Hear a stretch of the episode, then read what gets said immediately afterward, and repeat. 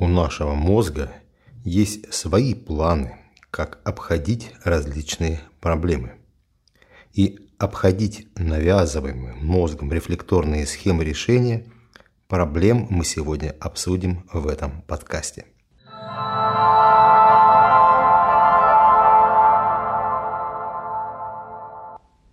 Вы на канале Или-Или и с вами его ведущий Игорь Рам. Весь курс левитация цигун построен не для того, чтобы понять наш мозг. Его вообще не дано понять.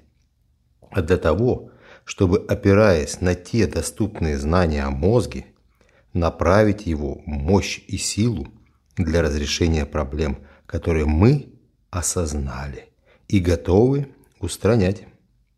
Стрессы, фобии, привычки, несобранность, многозадачность, моносостояние – это все жесткие программы мозга, которые включают рефлексы на вегетативном и эмоциональном уровне и блокируют восприятие информации и действия, не связанные с текущим состоянием. Если вы переживаете о том, что вам доктор сказал диагноз, а как правило люди мало что понимают в этих умных словах, у вас сразу мозг это принимает как приговор. Все. Смерть близка. Нужно срочно что-то отрезать или пришить. И так далее. Мозг переключился в моносостояние и никаких других мыслей не допускает. Ваше сознание, каждый раз обращаясь к мозгу с запросом «Как дела?», получает один и тот же ответ «Все плохо». Вы пока скорбите о том, что все плохо, мозг продолжает активировать рефлексы, генерить гормоны, сокращать и блокировать мышцы и сосуды и так далее. То есть мозг работает не покладая рук и днем, и ночью по своей программе, и вы ничего с этим сделать не можете из состояния нуля, в которое мы научились себя переводить, наша задача – создать образ внешней и внутренней среды, в которой нет тех раздражителей, на которые мозг реагирует, то есть переключить его, в точнее, точнее создать направление мысли. Где ваше внимание, туда течет энергия – китайская мудрость.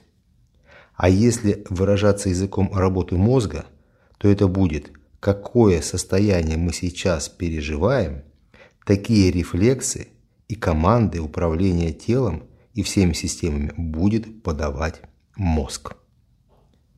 Специальные упражнения наблюдателя и состояние единицы позволяют начать проживать запланированное состояние с того момента, как мы его себе продекларировали. Состояние единицы – это состояние целостности, состояние восприятия себя целиком, в полноте и физически, и духовно, владение своим телом. А состояние наблюдателя – это состояние свидетеля того, что происходит внутри и снаружи нашего тела. Мы не пытаемся ничего изменить, но мы наблюдаем, как происходят изменения. В этом состоянии мы способны видеть и оценивать гораздо больше, чем в состоянии стресса или безразличия. Мы не можем повлиять на рефлексы, но мы можем поменять свою среду через практики, и мозг переключится сам на новые условия. А мы с вами продолжим наблюдать эти изменения и сохранять проживаемое состояние. Состояние наблюдателя – это телефон с обратной связью. Через него мы получаем более развернутую информацию о том, что происходит с нашим телом. А на основе этой информации можем догадываться о том, в какой режим переключился наш мозг. То, что у вас болит или разрушилось, это программа мозга, для собственной защиты, защиты самого мозга в текущем состоянии. И наш мозг никогда не сделает нам плохо. Он всегда будет выбирать самое лучшее из всех возможных вариантов в этой ситуации. И когда мы думаем, что болезнь – это плохо, то это плохо начинайте считать с начала своей жизни. Болезнь – это сумма фактов, которые вы накапливали в течение жизни. Или, как обычно бывает у человека, «у меня подушка плохая». Поспал, и теперь шея болит. И бегает теперь этот человек, и ищет подушку, кидается на все рекламы и скупает все вокруг. А плохая не подушка. Плохо давно уже суммируется. Неудобные статические позы, часами просиживания за компьютером и телефоном, кондиционер, ребенок прыгнул на радостях и масса других факторов, которые повлияли на изменение положения шеи. Поэтому и клубок проблем нужно распутывать за ниточку и осознавая, что может повлиять на эту болезнь или проблему и откуда она начала накапливаться. Именно накапливаться. Убирать боль обезболивающими и внушать себе, что не болит – это не решение. Помните – Мозг всегда делает самое лучшее. Что можно сделать для вас в этой ситуации?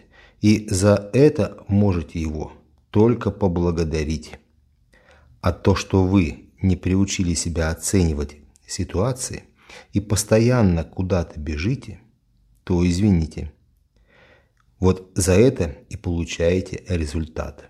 Мозг скомпенсирует ваш бег по всей вашей жизни – своими взглядами на происходящее.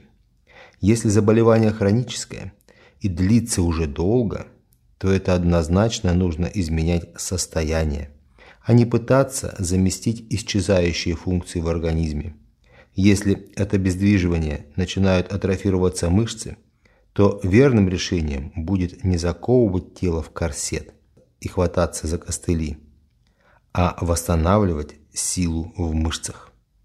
На курсе учимся раскручивать эти клубки и нарабатываем навык на будущее. Запнулся и упал, ушиб ногу. Что сделает мозг? Сделает гематому, потом сделает отек, немного заблокирует сустав, чтобы не тревожить травму, слегка натянет мышечно-сухожильные цепи до самой шеи, чуть-чуть наклонит таз и искривит позвоночник – а дальше вы понимаете, что нужно перестраивать весь организм под новое положение. Вот вам и клубочек, который нужно раскрутить. Но нужно раскрутить сразу, пока это не стало хроническим состоянием. Услышимся. Жду вас на курсе.